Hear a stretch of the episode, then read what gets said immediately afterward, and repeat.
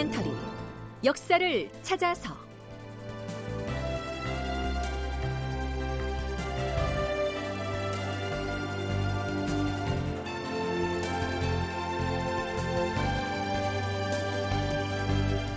제 714편.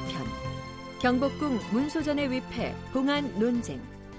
극본 이상락 연출 김태성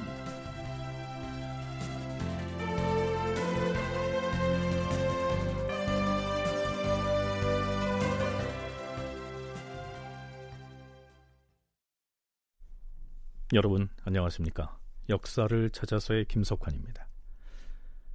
지난 시간 말미에 조광조를 비롯한 김효 사림을 비판했다가 사림의 집단적인 공격을 받았던 전 형조판서 김계와 관련된 내용을 짚어봤죠. 그런데요, 지난 시간에는 선조실록에 수록된 내용을 중심으로 소개를 했습니다. 이 선조실록은 광해군 때 편찬한 것이고요. 그 내용에 문제가 있다고 해서 인조 반정 이후에 부분 부분을 고쳐서 기록한 것이 바로 선조 수정실록이죠. 선조 실록을 작성할 때 그냥 대충 실록이 있는 것처럼 김계가 이런 말을 했고 누가 이렇게 했고 결과론적인 팩트만 이렇게 치고 나갔는데 인조 반정 이후에 서인 정권이 들어왔지 않습니까? 또 권력은 서인이지만 도통은 역시 퇴계 이왕이죠. 서인 남인 연합 정권이잖아요. 실록을 좀 들린 사람 풍을 들어서 보니까 야 그때 그 김계 문자가 굉장히 컸지 않니? 근데 너무 퉁치고 지나갔어. 그러니까 김계는 정말 나쁜 놈인데 왜 이렇게 김계가 얼마나 나쁜 소인배인지 왜 정확히 안 적었지? 그래갖고 적어놓은 거예요. 그러니까 역시 대부분 인물에 대한 평이 수정실록에 강의가 들어간다는 거죠. 서강대 계승범 교수의 얘기를 들어봤는데요.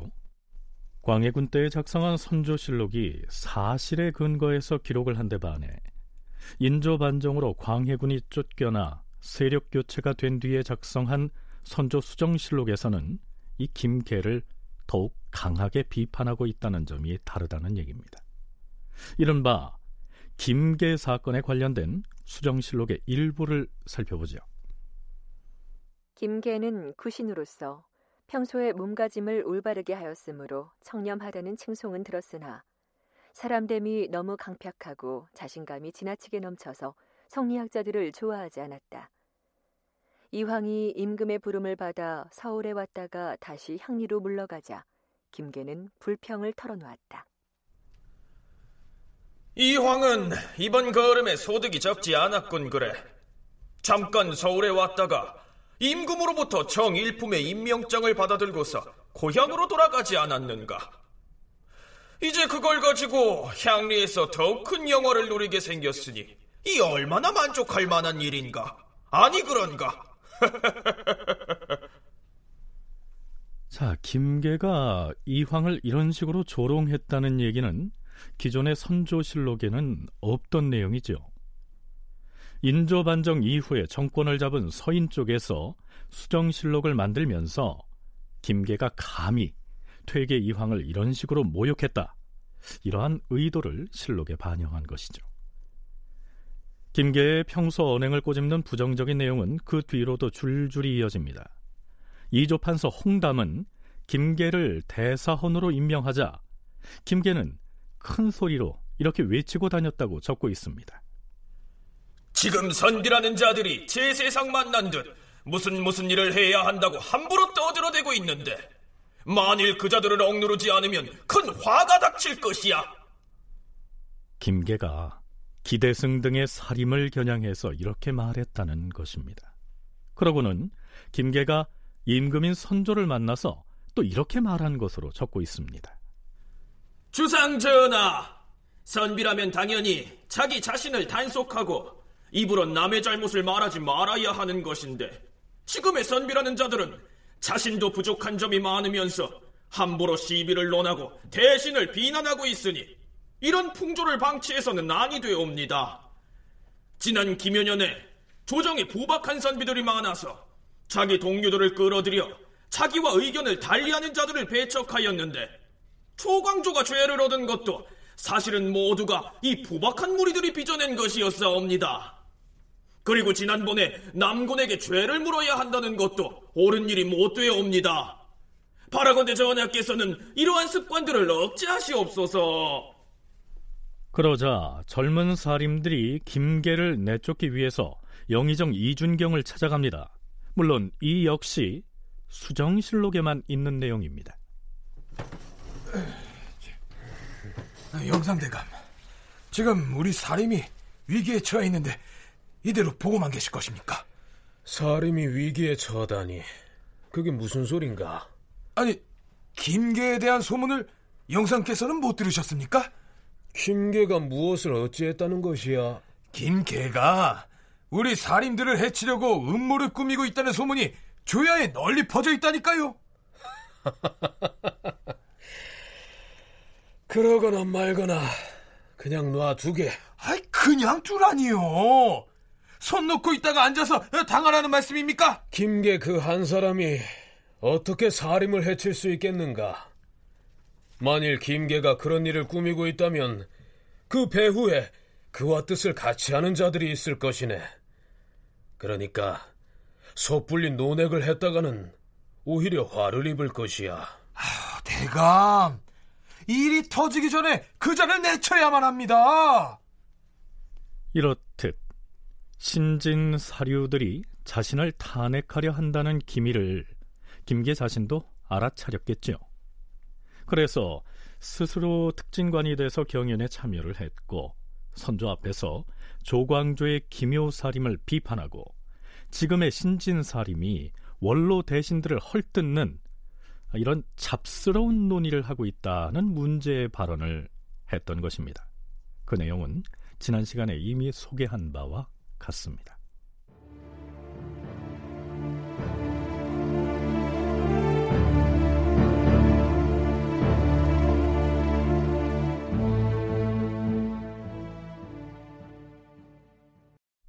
자, 그러면 김계와 사림의 그 갈등은 그 후에 어떤 과정을 거쳐서 어떻게 결말지어졌을까요? 전하, 김연년의 사람들이 아무리 옳았다고 해도 어찌 잘못이 없었겠사옵니까? 신은 지금 나이 젊은 무리들이 너무 지나친 논의를 하고 있다는 말을 듣고서 그 조짐을 막기 위하여 아뢰었던 것이옵니다. 그런데 지금은 신이 오히려 죄를 추궁당하고 있으므로 차라리 물러가려는 결심을 했기에 그 소회를 말씀드리는 것이옵니다. 전하! 지금 김계가 하는 말이야말로 바로 소인이 군자를 몰아세울 때 쓰는 상투적인 말이옵니다. 김계와 간관들 사이에 이러한 공방이 벌어지고 있었는데요. 이때 목소리를 높이고 나선 또 한 명의 간관이 있었습니다. 사헌부 지평 정철이죠.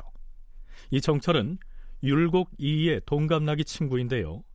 우리가 국어 교과서에서 배웠던 삼인곡의 저자 바로 그 사람입니다.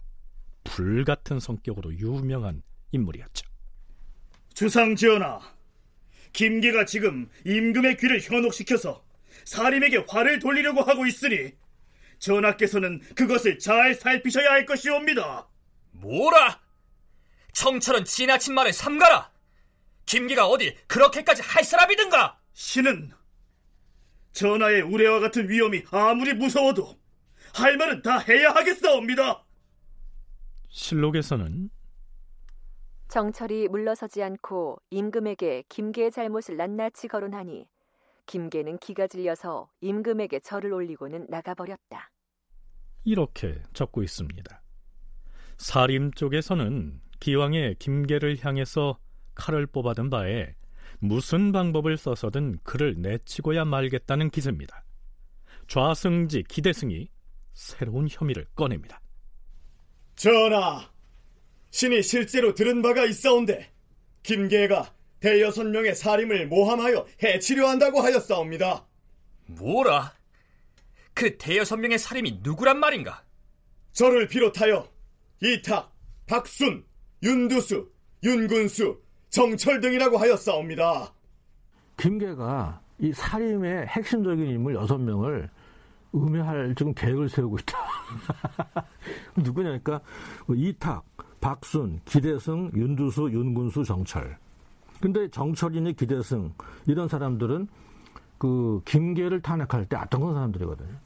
근데 이것은 아무 증거가 없어요. 김계가 그럴 인물도 아니고 이미 뭐 날개 다 꺾이고 크게 적을 삼지 않았기 때문에 조정 원로로서 조정에 남아있는다 뿐이지 이 사람이 뭐 다시 세력을 규합해가지고 이 시대 도도히 흐르는 시대 분위기에 역행해서 뭐 할 지금 분위기도 아니고 이건 사실 천하가 다 알아요. 왕도 알고 다 아는데 이렇게 몰아붙이죠.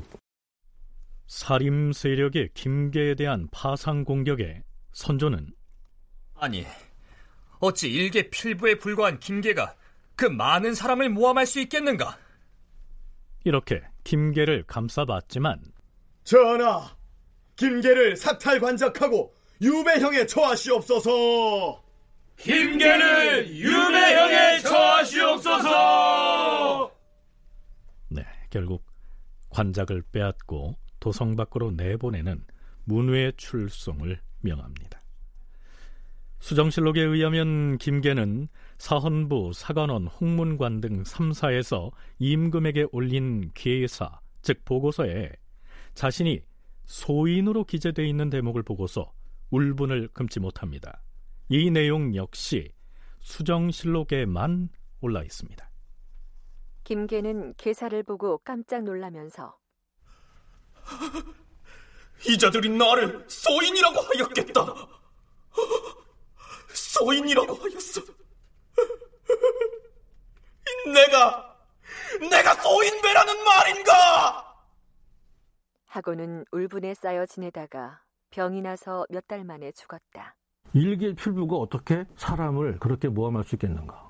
선조도 안 믿는 거죠. 너무 탄핵이 심하다. 그런데 뭐 난리 아성치죠. 아우성치니까 처벌은 당연히 멀리 위배해야 하는 건데 문외 출송 그러니까 도성 밖으로 쳐내고 다시는 도, 하대문 안에 들어오지 말아라. 그러는 거예요. 그러니까 자기 고향이 전택이 있는 곳이 지금 저기 시흥인데 시흥에 가서 살다가 이제 화병으로 넉 달 만에 죽었다. 이런, 이런 기록이 나와요. 그러니까 기록, 수정실록에서 기록을 남긴 사람들은 지가 소인인데 소인욕을 먹으니까 지풀에 죽었지라고 비아냥거리는 식으로 쓴 건데 현대 역사가 그거를 다시 볼 때는 김계가 정말 화병일 수도 있겠다. 그렇게 해석이 가능한 거죠. 자, 그렇다면 김계가 사림의 부당한 공격을 받고 있다는 사실을 뻔히 알고 있었던 선조는 왜 그를 지켜주지 못하고 끝내 사림의 손을 들어주고 말았을까요? 서울대 김경래 강사는 이때 선조의 선택을 이렇게 평가합니다. 결과론적으로 임진왜란이 벌어지고 많은 피해를 입어서 조선의 대표적인 나쁜 임금이지만 뭐 그런 걸 차치하고 나서 보면 대단히 정치적 술수가 좋은 아주 예리하고 판단력이 빠른 군주가 바로 선조입니다. 뭐냐면 조선에서 최초로 방계 출신이자 아무런 사실 어떤 백그라운드 없이 군주가 돼서 점점 자기 영역을 확보합니다. 그래서 결국 왕이 자기 정치를 하기 위해서는 대신과 젊은 신료들 삼각관계를 어떻게 잘 이거를 운영하느냐가 핵심인데 선조 같은 경우에는 그런 삼각관계를 적절하게 조정을 하면서 자기 영역을 확보해 나는 모습을 보입니다. 그러니까 이때 김계를 쫓아낸 것은 결국 살인 신진 세력의 손을 들어준 것이죠. 그 나중에 또 신진 세력을 칩니다. 심의겸도 결국 내쫓고 그러면서 자기 영역을 확보해가는. 사림의 기세에 밀려서 어쩔 수 없이 김계를 내치는 모양새가 됐지만 선조 나름으로는 그 시기 자신이 어떤 선택을 하는 것이 장차 왕권 기반을 다지는 데 도움이 될 것인가를 계산해서 내린 결론이다. 이러한 분석이죠.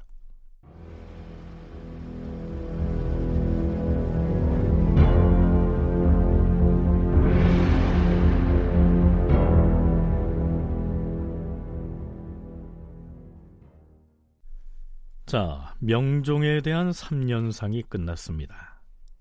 이제 명종의 위패를 사당에 모시는 절차가 남았지요.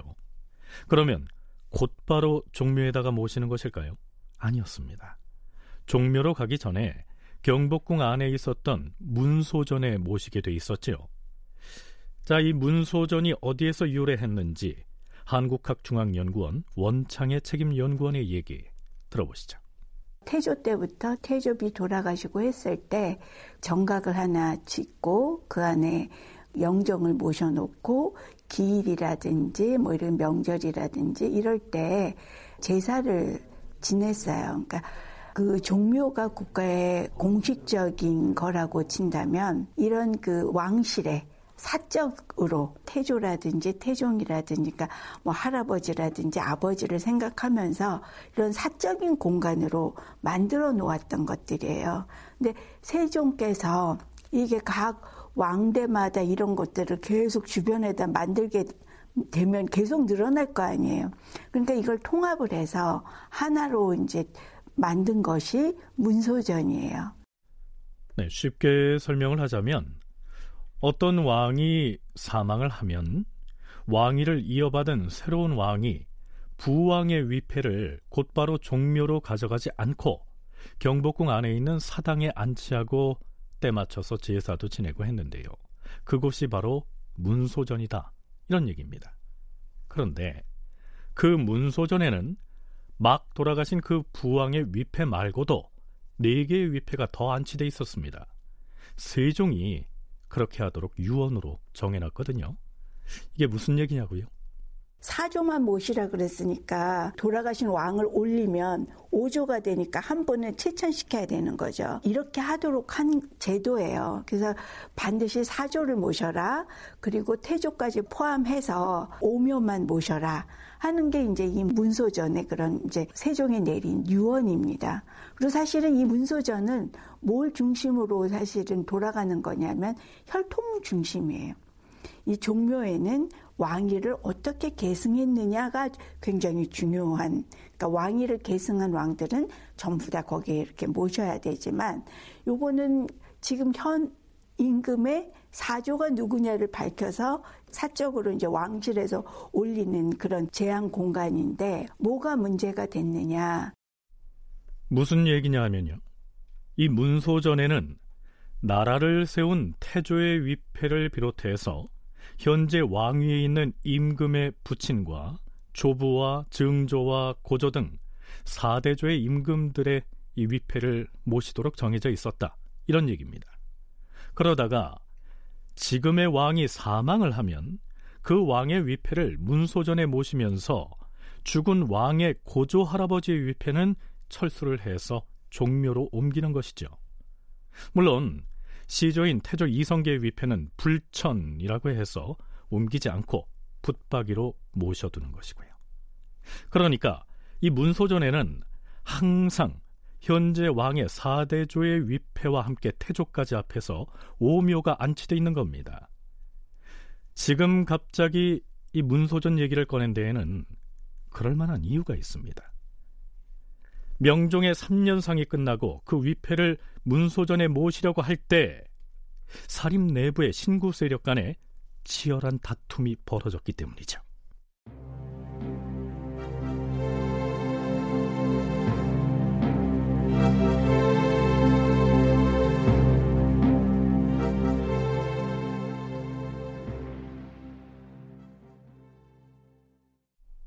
선조 2년 2월 5일 명종의 위패를 문소전에 모시는 일을 두고 퇴계 이황이 이렇게 얘기합니다.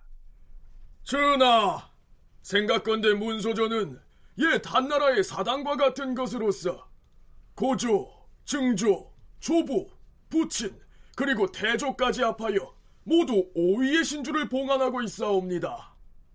태조는 북쪽에 위치하여 남양을 하고 2위는 동쪽에 위치하여 서양을 하고 또 다른 2위는 서쪽에 위치하여 동양을 하니 이것이 바로 당초에 제정한 법제이옵니다.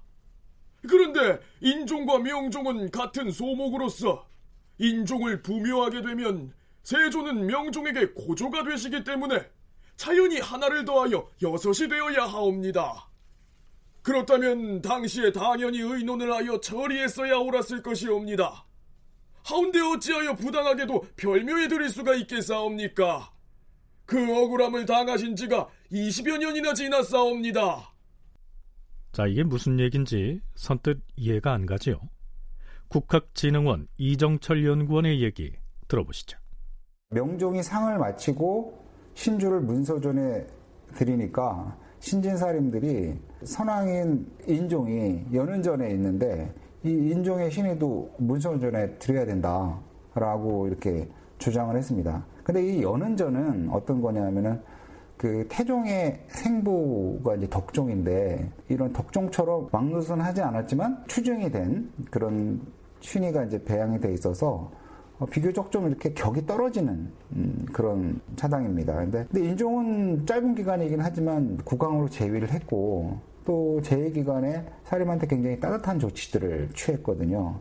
그래서 인종을 문서전에 모시느냐 또 연은전에 모시느냐 하는 문제가 인종을 정통성을 이은 왕으로 보느냐 아니면 그렇지 않으냐 하는 문제하고 바로 연결이 돼 버렸습니다. 이게 무슨 얘기냐면요.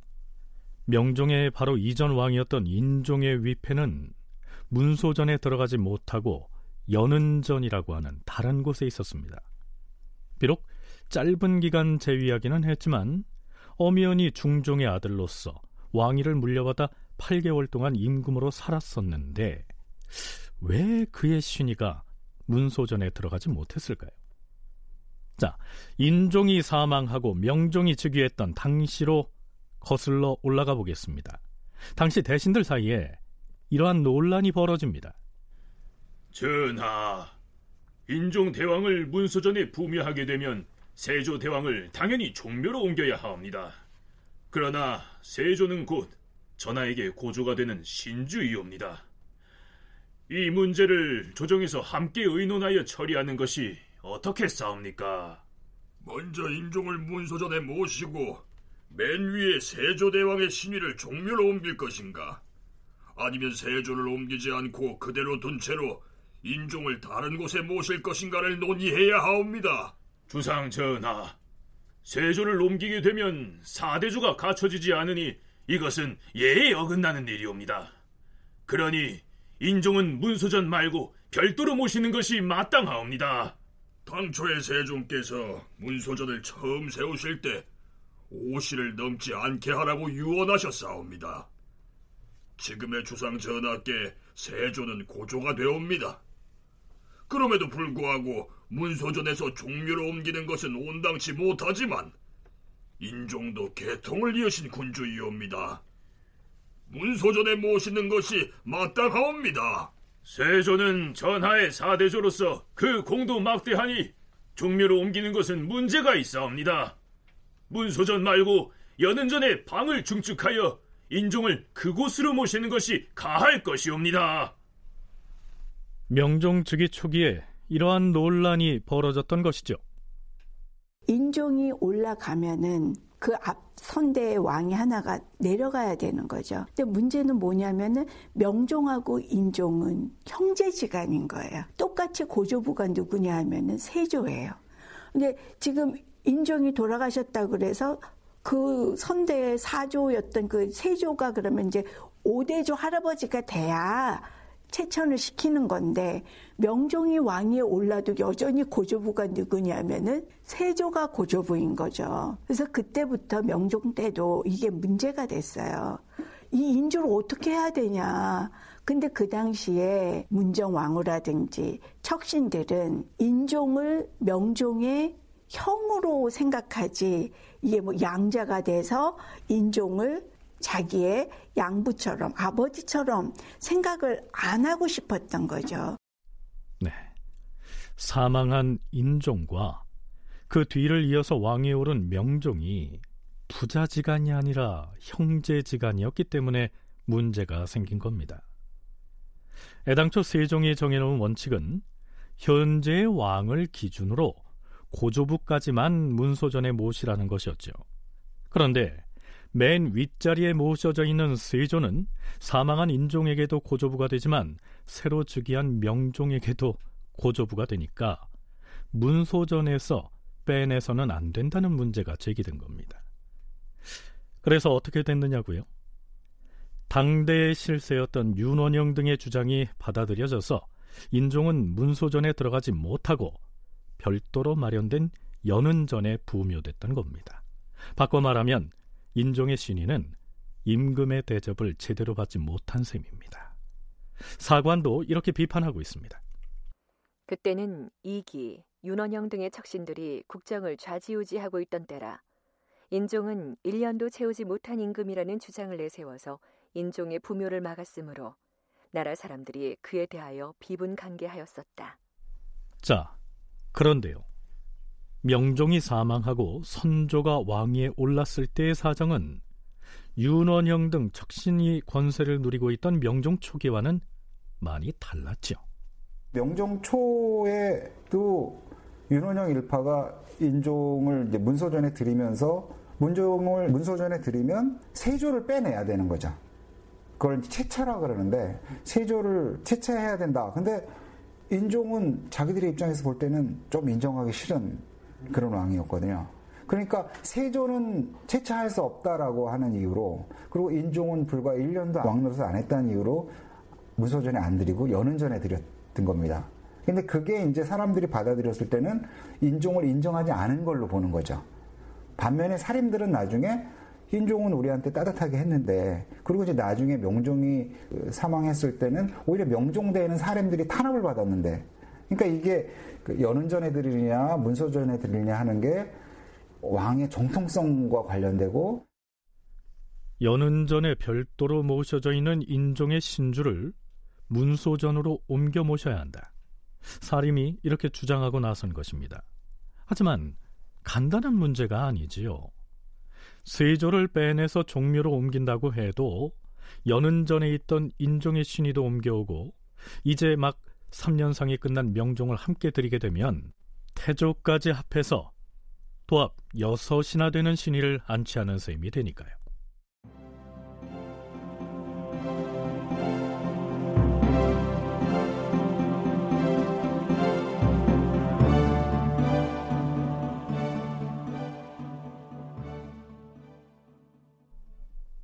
인종의 신의를 문소전으로 옮겨 모시느냐의 여부를 두고 논란이 이어집니다. 영의정 이준경은 사림의 의견을 반영해서 선조에게 이렇게 얘기합니다. 전하, 주종의 중론을 아뢰자면 이번에 명종을 문소전에 부묘할 때 인종까지 함께 부묘하는 것이 좋겠사옵니다.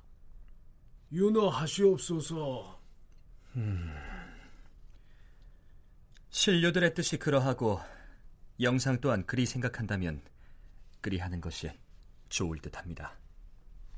네, 그러니까 인종과 명종은 형제간이지만 왕위를 물려준 왕은 부왕이 되기 때문에 문소전에 모시자 이렇게 결정이 되는 듯했습니다. 자, 그런데요. 그렇게 되면 태조까지 육묘가 되지요. 그 역시 작은 문제가 아니었습니다. 영상대감, 간수가 다섯 칸밖에 안 되는데 인종도 모시고 명종도 모시려면 사당이 여섯 칸이 있어야 합니다.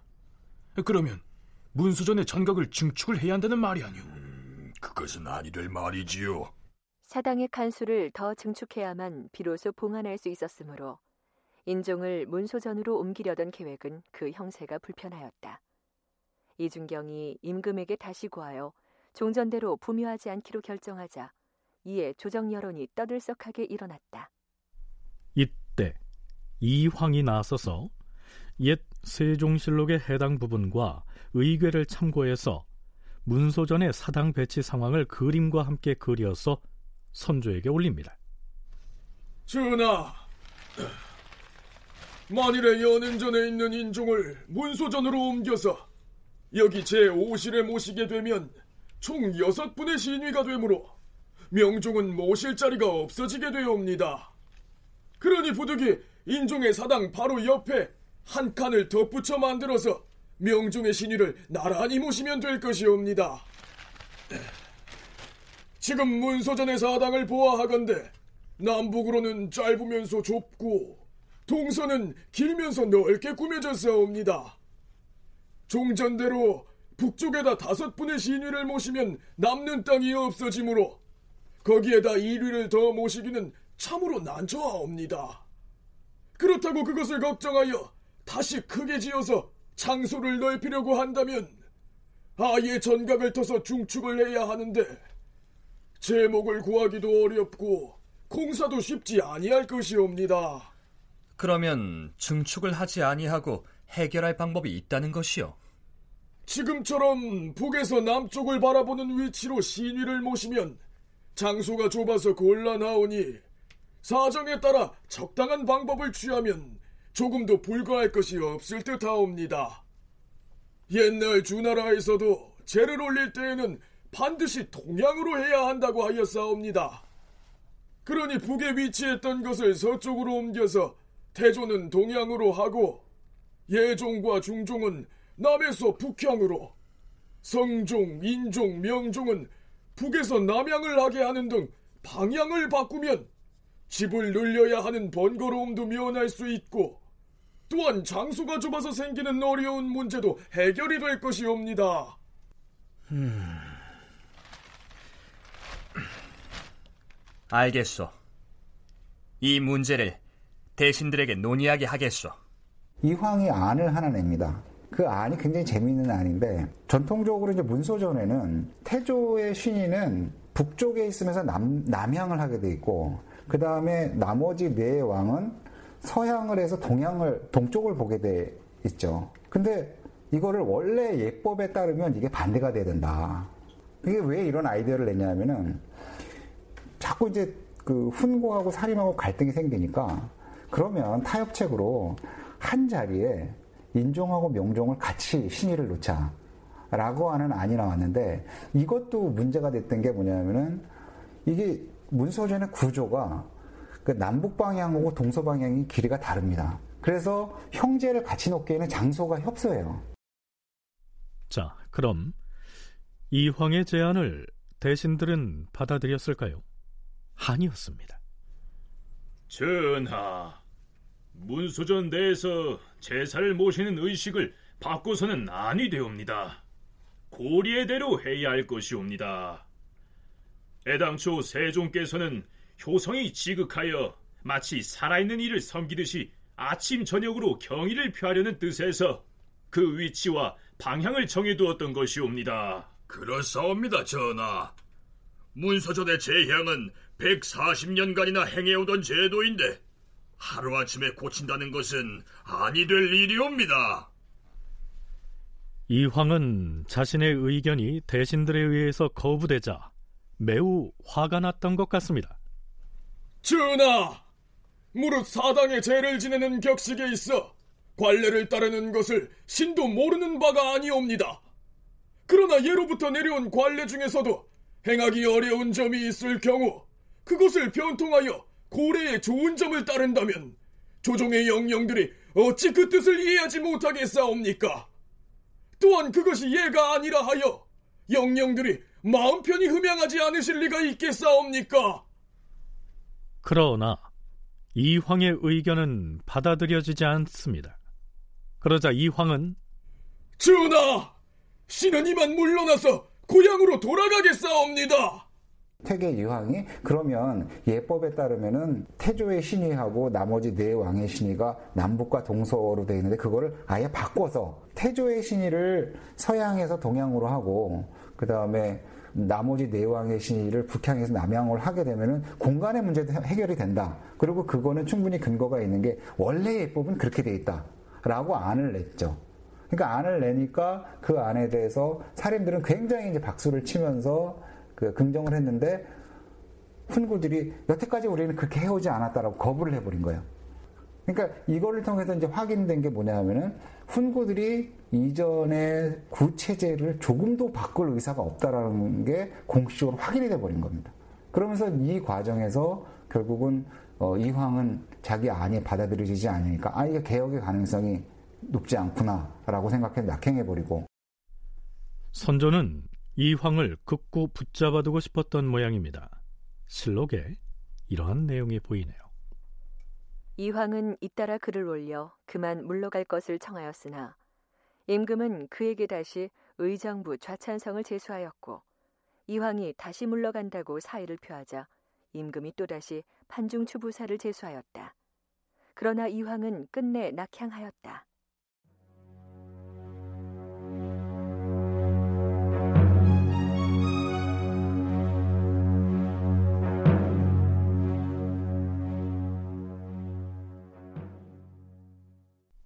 자, 그러니까 선조 주기 초에 권력을 잡은 사림 쪽에서는 명종과 함께 인종의 신의도 문소전에 모셔야 한다고 주장했고요. 이른바 구신이라고 불리는 나이든 신료들은 사림의 주장에 반대했었죠. 하지만 결국 사림의 뜻이 관철돼서 연은전에 별도로 부묘되어 있던 인종의 신의도 문소전에 함께 모시는 쪽으로 결론이 납니다. 문제는 문소전의 공간 문제였죠. 오묘니까 지분 하나 지어놓고 그 칸을 다섯 개로 나눠서 태조 모시고 사조 모시고 그게 이제 뒤에 모시는 자리고 재앙을 하는 자리가 있고 한데 굉장히 이거를 협소하게 지어 놓은 거예요. 근데 지금 여기에서 그래 좋아 그러면은 인종도 올리자라고 하게 되면 인종 명종은 이제 같은 위치로 올라가는 거죠. 그죠? 형제니까 명종이 올라갈 그 위치에 두 분이 같이 올라가게 되는데 그러면 이거를 칸이 모자라잖아요. 그렇게 되면 증축을 해야 되는 문제가 나오게 되는 거예요. 증축을 해야 되는 문제가 있고 그리고 또 하나는 이런 건물을 지을 때 동서를 길게 할 것이냐 남북을 길게 할 것이냐 뭐 이런 원칙들이 사실은 있는데 그래서 어떻게 됐느냐고요?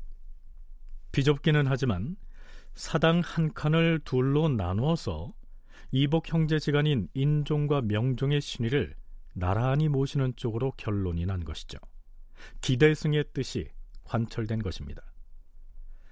인종의 문소전 부묘를 두고 신진사류와 구신들 간에 벌어진 논쟁과 갈등은 매우 심각했습니다. 특히 기대승은 이준경을 향해서 매서운 비판을 가하기도 했는데요. 경연에서 기대승은 선조에게 그간의 경위를 이렇게 해명하면서 이렇게 말합니다. 전하, 조정의 논의가 각기 자기 소견만을 고집하므로 서로 주장이 다를 수밖에 없었사옵니다.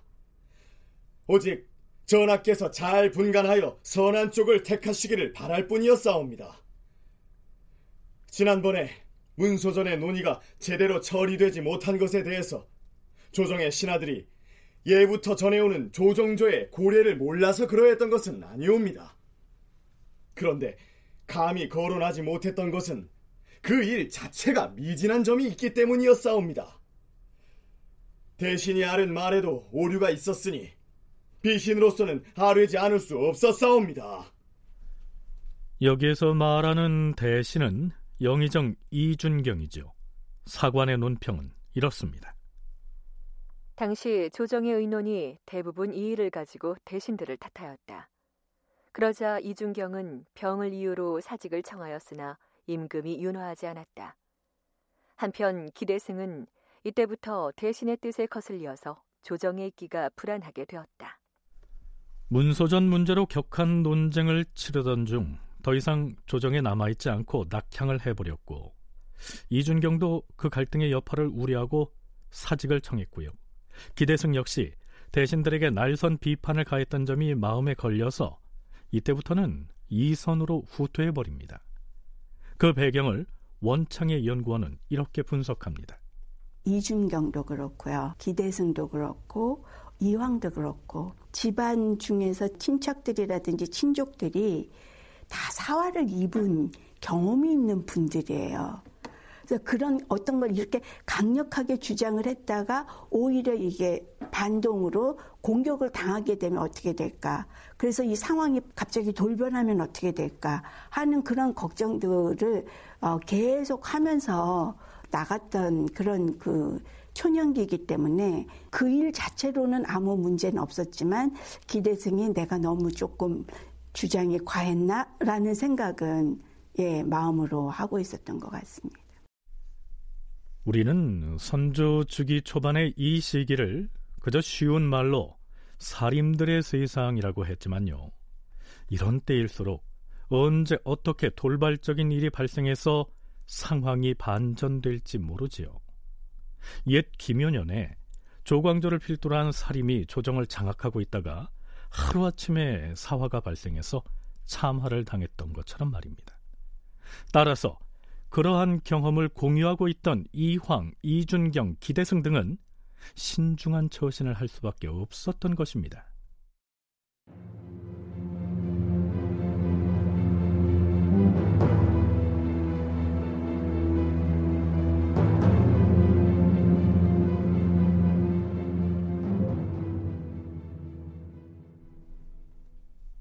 기대승이 뒷전으로 물러가자 마치 바통 터치라도 하듯이 율곡 이이가 조정의 한가운데로 진입해서 발언권을 높이기 시작합니다. 선조 2년 9월 25일 영의정 이준경이 임금을 모시고 있다가 아마도 명종 즉위 초에 일어났던 을사사화가 화제로 올랐던 모양입니다. 전하, 실은 그때 착한 선비들 중에서 더러 그 일에 연자되어 죽은 자가 있었사온데 그 상처가 아직 아물지 않았사옵니다. 그런데요.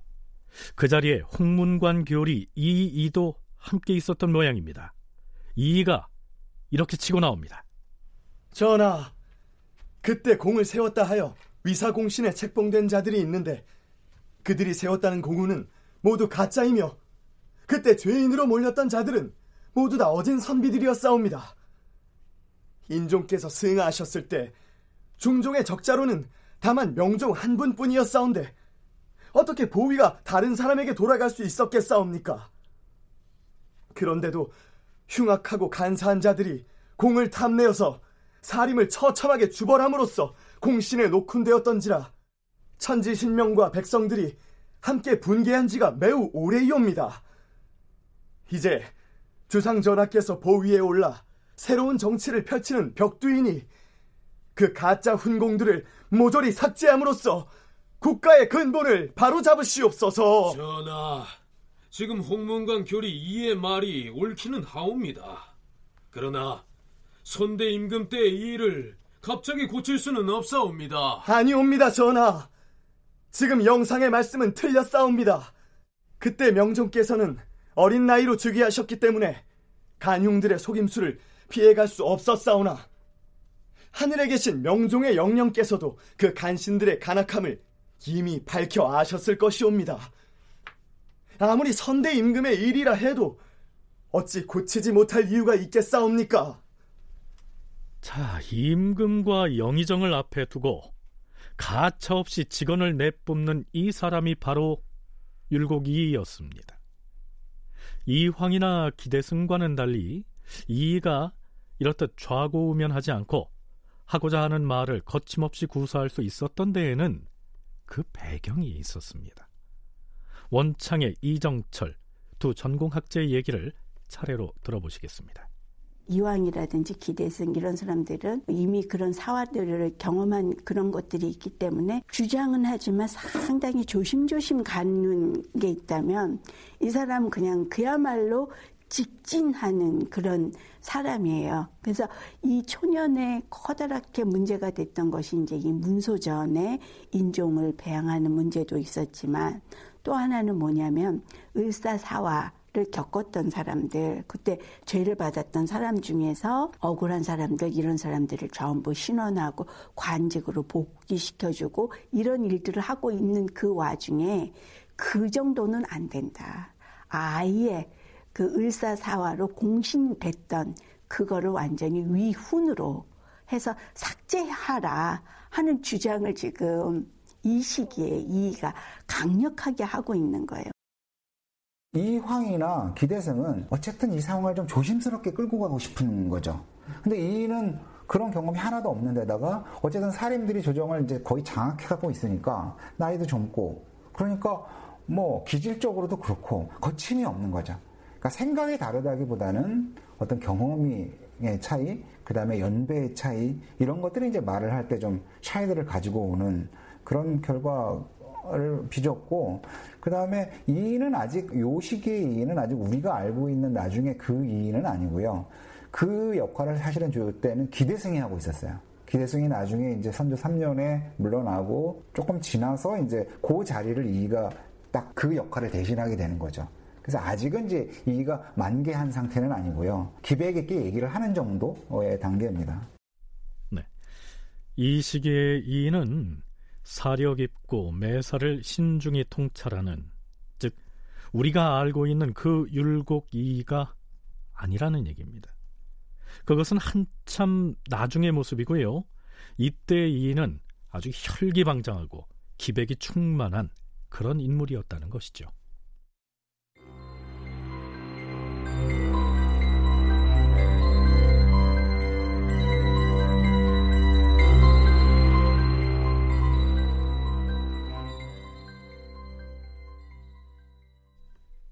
자, 그렇다면 임금이었던 선조는 이 패기 넘치는 천재 유학자에게 그저 고분고분하기만 했을까요? 아니었습니다. 앞으로도 그런 장면을 자주 접하겠지만 선조 역시 이 일을 대하는 태도가 매우 냉정하고요. 또 도전적이었습니다. 선조와 이이가 경연에서 주고받는 대화를 잠시 감상할까요? 전하, 예로부터 큰 일을 성취한 군주가 지극한 정치를 진작시키려 할 때에는 반드시 정성을 다하여 현명한 신하를 대하였는지라 군신의 관계가 마치 메아리가 울리듯 하였사옵니다. 임금이 마음을 열고 받아들였기 때문에 위아래가 서로 신뢰하여 좋은 정치가 이루어졌던 것이옵니다. 그것이야 과인도 이미 알고 있는 바이다. 주상전하, 요순 시대에는 서로 말을 하지 않아도 군신 간의 신실함으로 통하였으며 의도적으로 하지 않아도 교화가 저절로 이루어져서 마치 언어가 필요 없었던 것 같았사옵니다. 우리 조선의 세종과 세조 같으신 분은 신하들과 서로 친하기를 가족이나 부자지간처럼 하였기 때문에 묻 신하들은 은혜와 덕에 감격하여 나라를 위하여 사력을 다했던 것이옵니다. 지금 하고자 하는 말이 무엇인가? 지금 신이 누차 전하를 찾아뵈면서 느끼는 바이지만 전하께서는 신하들의 말에 응수하여 대답을 잘 하지 않으시옵니다. 대저 한 집안에서 아무리 지친의 관계라 하더라도 아비가 자식에게 대답을 하지 않거나 지아비가 아내에게 대답을 하지 않으면 오가는 정도 오히려 막히게 되옵니다. 하물며 군신 관계에는 말해 무엇하겠사옵니까? 여러 신하가 전하의 얼굴을 배울 수 있는 기회는 경연뿐이기 때문에 경연에 입시하는 신하들은 미리 아뢰 내용을 생각하여 밤낮으로 궁리하고 정리해 놓았다가 참여하옵니다. 하운데 전하의 앞에만 오게 되면 그 권위에 겁을 먹고는 하고 싶은 말을 다 하지 못하여 10분의 2, 3 정도에 그치고 마옵니다. 전하께서 마음을 비우고 응수를 해주신다 해도 오히려 아랫사람들의 뜻이 통하지 못할까 염려되는데 하물며 입을 꼭 다물고 말씀을 하지 않으시니 자, 어떻습니까? 신하가 임금에게 하는 말치고는 매우 불경스럽게 들리지 않습니까? 조금 더 들어보시죠. 전하, 요즘 자주 일어나는 천재지변은 매우 이례적인 일로서 신료들과 백성들은 무슨 일이 일어날지 몰라 매우 두려워하고 있사옵니다. 이런 때에 전하께서는 널리 좋은 계책을 구하시고 시대를 구제하는데 급급하셔야 할 터인데 깊숙이 팔짱만 끼고 아무 일도 하지 않으셔서야 되겠사옵니까? 그러시면 아니 되옵니다. 명종 대왕께서 전하께 종묘 사직을 부탁하시고 승하하셨사온데 전하께서는 그 우환을 해결하라고 이어받으신 것이지 그 즐거운 세상을 누리라고 이어받으신 것은 절대 아니옵니다. 조선 200년 종사가 날로 위태로워지는데 전하께서는 어찌 국군을 일으킬 생각을 하지 않으시옵니까? 대저 학문이란 오랫도록 연구하고 쌓인 뒤에야 밖으로 표출하여 사업을 일으킬 수 있는 법인데 덕행이 없는 이 몸으로 어떻게 큰일을 일으킬 수 있겠는가? 또한 옛날 중국 3대의 융성한 정치도 마땅히 점진적으로 시행해 나갔던 것이다. 어찌 이를 갑자기 일으킬 수 있겠는가? 전하, 방금 하신 전하의 이 말씀은 진정 근본을 따르는 주장이옵니다. 물론 덕행은 일조일석에 이룰 수 있는 것이 아니지만 정사를 살피는 일은 하루라도 폐할 수가 없는 것이옵니다. 그러면 진실한 덕이 이루어지기 전까지는 아예 정치를 방관한 채 그냥 물란한 대로 놔두시겠사옵니까? 이러한 까닭에 덕행과 사업은 동시에 서로 닦아나가면서 같이 발전시켜 나가야 하는 것이옵니다. 물론 옛 3대에 이룩하였던 것과 같은 교화를 갑작스럽게 회복할 수야 없겠사오나 적폐를 청산하고 백성을 구제하는 것이야 어찌 당장이라도 행하기 어려운 일이겠사옵니까? 요순 시대의 덕을 갑자기 이룰 수는 없다 하더라도 요순 시대와 같은 정치를 하려고 마음을 쓰고 또한 요순의 선정을 본받는다면 거의 요순의 정치에 가깝게 될 것이옵니다. 그렇다면 옛날에도 덕을 쌓지 아니하고 요순의 정치를 행한 자가 과연 있었는가? 전하, 옛 사람 중에는 요순을 본받은 자가 없었기 때문에 그러한 정치가 나타나지 않았사옵니다. 그러나 참으로 요순을 본받아 행한다면 어찌 그러한 정치가 없겠사옵니까? 자, 선조를 향한 이의의 쓴소리가 계속됩니다. 아마도 이전까지의 조선의 관료 중에서 임금을 앞에 두고 이처럼 노골적인 훈계를 했던 신하가 누가 있었을까 싶지요. 이때 선조에게는 아직 중궁, 즉 왕비가 세워지지 않은 상태였는데요. 곁에 있던 사헌부 헌납 오건이 또 이렇게 말합니다. 전하, 왕비를 간택할 때에는 먼저 그 집안의 법도와 규율을 살펴야 하옵니다. 그리고 외척의 환란을 미리 방비하지 않아서는 아니 되옵니다. 외척의 환란을 미리 방비해야 한다. 물론 이 말은 명종 때 문정왕후나 윤원형 등의 전행을 의식해서 한 말이겠지요. 선조로서는 이에 이어서 사헌부의 간관까지 나서서 이렇게 쓴 소리를 하는 바람에 기분이 좀 상했겠죠. 그런 소리 말라. 임금이 현명하지 못하기 때문에 외척이 우환이 되는 것이지.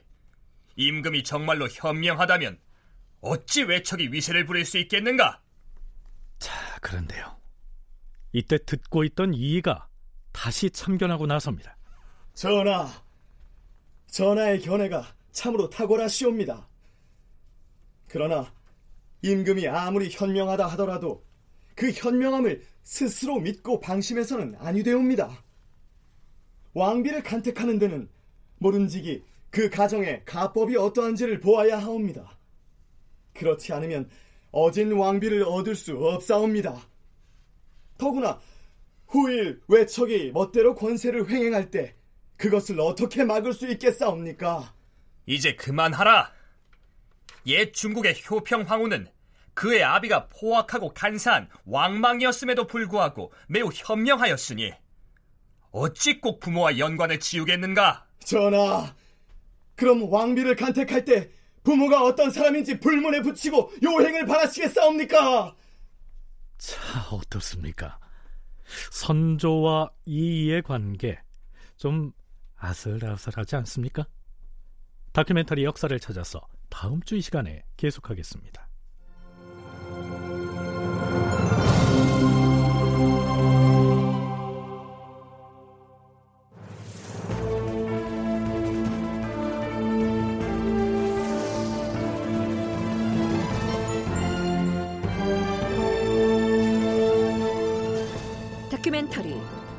역사를 찾아서 제 714편 경복궁 문소전의 위패 봉안 논쟁 이상락 극본 김태성 연출로 보내드렸습니다.